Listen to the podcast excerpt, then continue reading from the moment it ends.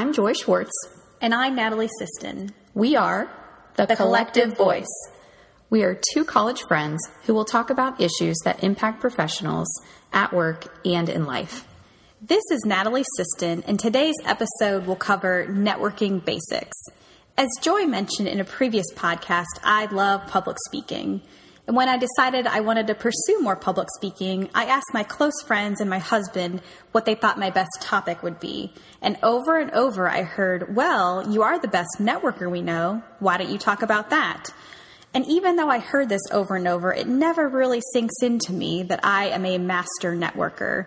Instead, I like to think of myself as a passionate connector.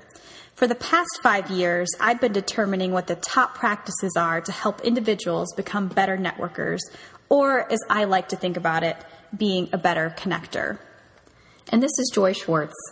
From a career transition standpoint, networking is still the most effective way to land a new job. According to multiple sources, approximately 70 to 80% of people receive job opportunities as a result of networking.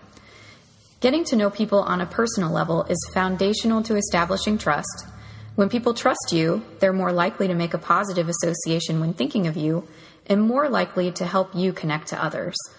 Whether you're an active job seeker, you're searching for new clients or customers, or you're just trying to stay current in your field, cultivating and maintaining a strong network is critical. Here's what we plan to cover in this episode. We've already talked a little bit about why networking is so important. Then we're going to talk about the elevator pitch, how to craft one and when to use it, and finally, some tips on how to get personal with your network. I would describe these as the basics, or the components you need to have in your toolkit to get started and to make some forward progress on your networking efforts. In future podcasts, we'll discuss tactics for actively managing and strategically mapping out your network. Joy, I'm sure in your career as a coach and recruiter, you've been asked frequently how to become a better networker share your best tips or stories. You know, Natalie, it's funny that you mentioned that. In, in those previous roles as a recruiter and then a university career coach and a career center, I think what comes to mind first is when networking has, has gone wrong. And the, the most salient example is probably from career fairs I've attended as a recruiter. Oftentimes, students would approach me with very little knowledge about the organization I worked for, where we were located, what types of opportunities we had to offer, when all of this information was readily available on the website, right? I'd also find that uh, they weren't able to tell a compelling story about themselves, mm. uh, to be able to articulate a compelling value proposition, what they had to offer the organization, how to briefly encapsulate their past experiences in a well packaged way very seldom did I encounter a student who did that really effectively. And when I did, I almost wanted to give them a hug or shake their, shake their hand um, really, really strongly and, and thank them. Um, but the reality is, many people don't do this well. And it's not something that's relevant in just a, a career fair context. We could run into anyone um, in any sort of networking situation. And that skill set, that ability to deliver a value proposition is really important.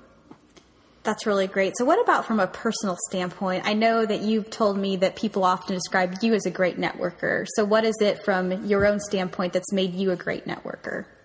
Yeah, I appreciate you asking, Natalie. And it actually takes me back to something you said earlier in this episode, which is the, the word connector. Um, and it's funny that you selected that word. It's, it's one that immediately comes to mind when others are describing me.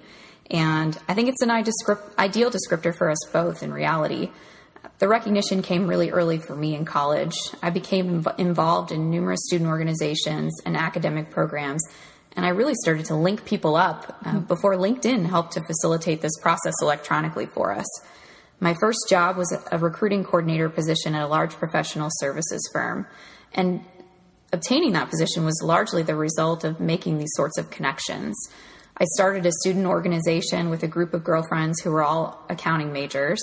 And as I engaged in conversation about my interests with the recruiters from the firms at our events, with my elevator pitch in hand, one of these recruiters said, You know, we sometimes hire recruiters right off campus. Send me your resume. And I thought to myself, okay, this is going into a black hole, right? Well, several months later, I was packing up my SUV and driving off toward the Big Apple. I guess technically New Jersey, but close enough. and having my story ready was really critical to landing that first job and several others over the course of my career. It's actually the first piece of advice I share with job seekers and aspiring networkers. Joy, I'm glad you mentioned the importance of a value proposition, or as we're going to talk about it right now, the elevator pitch. This is the first element, element of networking, and we're going to discuss that now.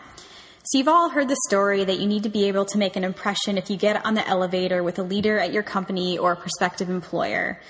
The actual elevator situation rarely works out for people as planned. So, today, Joy and I are going to break it down into two parts. They are two commonly asked questions that you should be able to answer, which are tell me about yourself and what do you aspire to do? That's great, Natalie. First, you actually need to know how to respond when anyone asks you, tell me about yourself. You really want to have a response crafted for a range of people, so it could be multiple responses in, in reality. It could be for a new colleague, a leader at your organization, a prospective employer, or someone you meet in a social setting. It's very common to feel like a deer in headlights when someone asks you to talk about yourself. So let's simplify it a bit. I personally like the ones that follow the model um, of an elevator pitch or self introduction, and that's the present, past, future model. So, number one, the present being what you do currently that is, student, accountant, or, you know, in Natalie's case, um, manager. Correct. You could get even more specific than I, that. Much more specific than that, yes. Absolutely. And the past should really be a micro summary of relevant jobs or experience your conversation partner may care about. And the third, or the future, is really a call to action. I'm excited to learn more about you. Tell me more about what you do. Or it seems like we have some mutual interests. Would you like to meet up for lunch in the coming weeks? The whole response should really last no more than a minute. The key is to generate just enough interest so that your conversation partner will be curious enough to ask more questions. Natalie, what would you say if I just delivered my elevator pitch off the cuff and then we broke it down into the various pieces afterward? That sounds great because typically that's how you deliver your pitch completely on the fly. All right, well, let's give it a go. So, for purposes of the pitch, let me pretend that you are someone associated with the agency I may want to complete some of my counseling hours with. All right, let's do it. Okay. So I'm Joy Schwartz, first of all, and I just wanted to tell you how much I enjoyed the video on your website. And I also wanted you to know that I am really passionate about coaching others through life and career transitions myself. In fact, I think that's informed uh, quite a bit of my career trajectory. And currently, I work as a talent development manager for a large semiconductor manufacturing organization. Um, and the part you may be more interested in is that I'm also pursuing a master's in counseling psychology, and I plan to complete that in May. I started my career as a recruiter for a large professional services firm. And I also had an opportunity after that to transition some of that knowledge into a role at a university career center as a career coach. And then that role, uh, while pursuing my MBA in parallel, led to my current role as a talent development manager in uh, the semiconductor organization where I'm now employed. And I love the opportunity to coach employees and leaders on how to be more effective on the job. While we're engage in conversation, I would love to hear a little bit more about uh, how the counselors on your staff establish a presence in Dallas. Fantastic. Now we'll turn back to be Joy and Natalie of the podcast, not of the elevator pitch.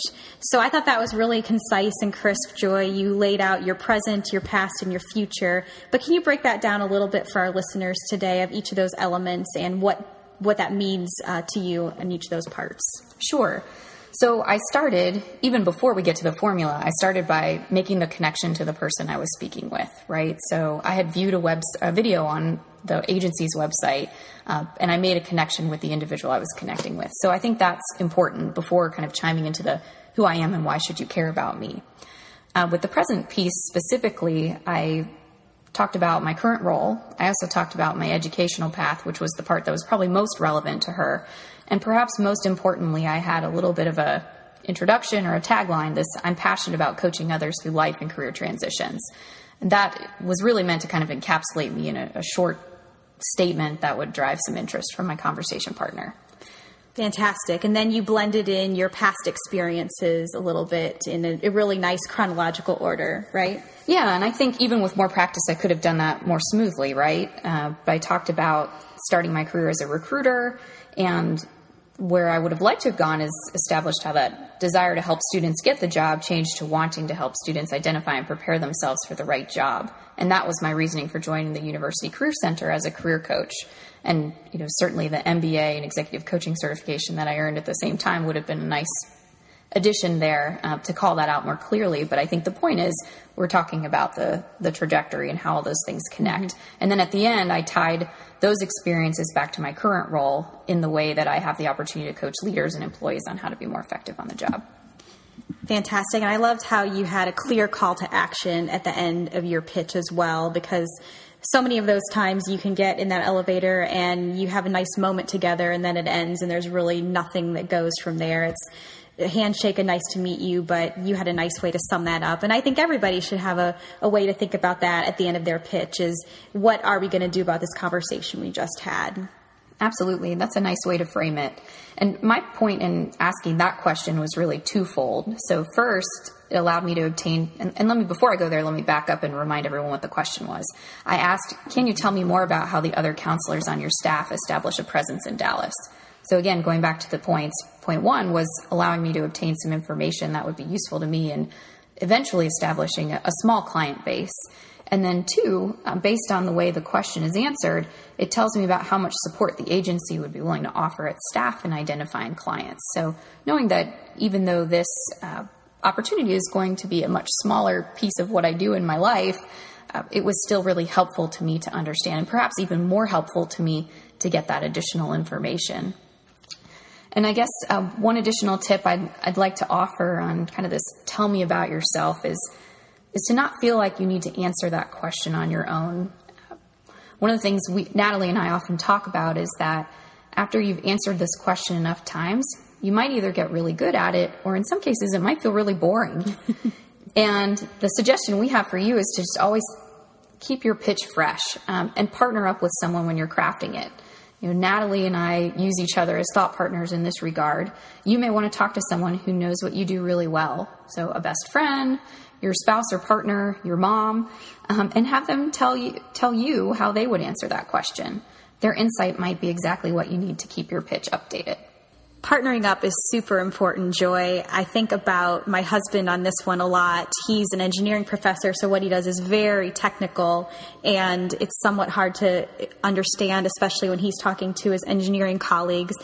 But I, in layman's terms, have become very comfortable telling people what he does, and it's easily understood. So make sure you've got this for various audiences. Make sure it's fresh, and make sure that people who don't do who don't work in your industry understand what to do. Joy and I actually did this when we started this podcast. We wrote one another's profiles and we used this past, uh, present, future model without even thinking about it. It's a great setup for an introduction of yourself. So once you've covered off this portion of your pitch, the second question you always need to be able to answer in this scenario is what do you aspire to do? My best advice on answering this question is to be committed even if you aren't sure what your ultimate aspiration is, you need to be convincing. And personally, I'm someone who's in a position to hire associates frequently, and I'm much more likely to help someone if they have a very, at least a very general idea of what their ultimate career goal is. And why is this so important? in general, people like to be helpful. And if you can come to me with a fairly clear picture of what you want to do, I will be much more compelled to help you connect with people in my network who might be able to help you get where you aspire to be. This is so true, Natalie. You know, in my last role as a career coach, I strongly advise students to be clear about their interests and the ask of their networking conversation partner. The person on the other end of the pitch is really looking for a call to action or closure at the end of that conversation, or as a segue just to keep the momentum going. You need to be able to respond if the person you're speaking with asks how they can help you. And based on the conversation and interaction you have with that person, or just based on what you know about them from the research you did prior to meeting them, you definitely want to be prepared with what they can do to help you. Here are some suggestions or some thoughts. You could ask Are you aware of anyone in your network who might be able to speak with me about their career? What advice can you offer me as I continue my career with the organization? Can I reach out to you in a few months to discuss the progress I've made in my networking efforts or maybe in your job search? What resources did you find useful over the course of your own career? People do love to talk about themselves. And the more you engage in this practice or the, your networking efforts, you will find it. But don't force it though. Simply because you met someone at a cocktail hour doesn't mean they need to be your new BFF. You can leave a conversation simply happy that you met them and that you enjoyed the five to ten minutes you spent with these people. For some who are on the more introverted end of the spectrum, that might seem like torture, but over time, it really does get easier. And for the people that you didn't set any additional follow up with, you know, a simple follow up thank you email or a customized LinkedIn request would be totally appropriate after the interaction.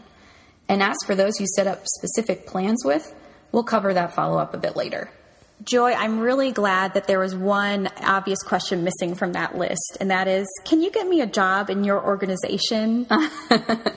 yeah, I can't tell you how many times I've been asked that question. I guess that falls under the networking don'ts or networking gone wrong. And it probably goes without saying, but we'll reiterate it anyway. That's not an appropriate question to ask in a networking context.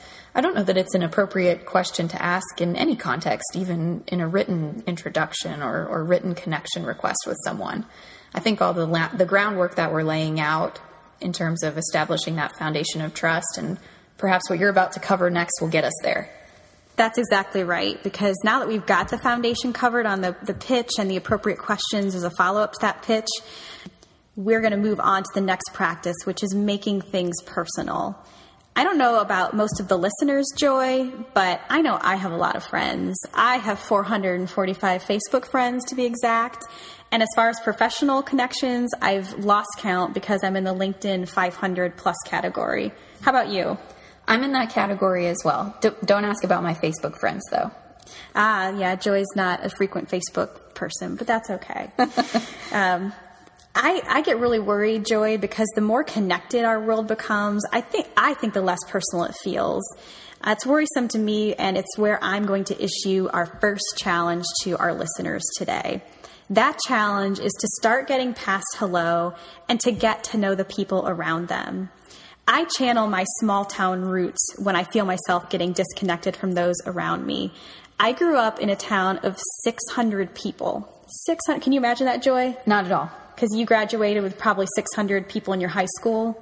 About that many, yeah. Right, right. So think about that 600 people in oh, my. Sorry, 600 people in my class. Yeah, in your class. That's in my whole town. my whole town. So they knew on, on, a daily basis when I was growing up, they knew what was going on in my life. And honestly, it really hasn't changed much in 17 years since I've moved away. Um, so on a daily basis, I really try to think about that small town. I challenge myself to get past the hello, how are you doing? And to really understand and get to know those around me. When you make things personal at work, you're going to find yourself connecting more with your coworkers, perhaps driving morale, engagement, and performance in the process. In my role in client management, getting past the transaction and into a relationship is crucial to our success. Our clients are more likely to pick up the phone, respond to an email, uh, heaven forbid, forgive us if we make a mistake, or grant us some additional access to their organization when we form this personal relationship. And this also works outside of your job.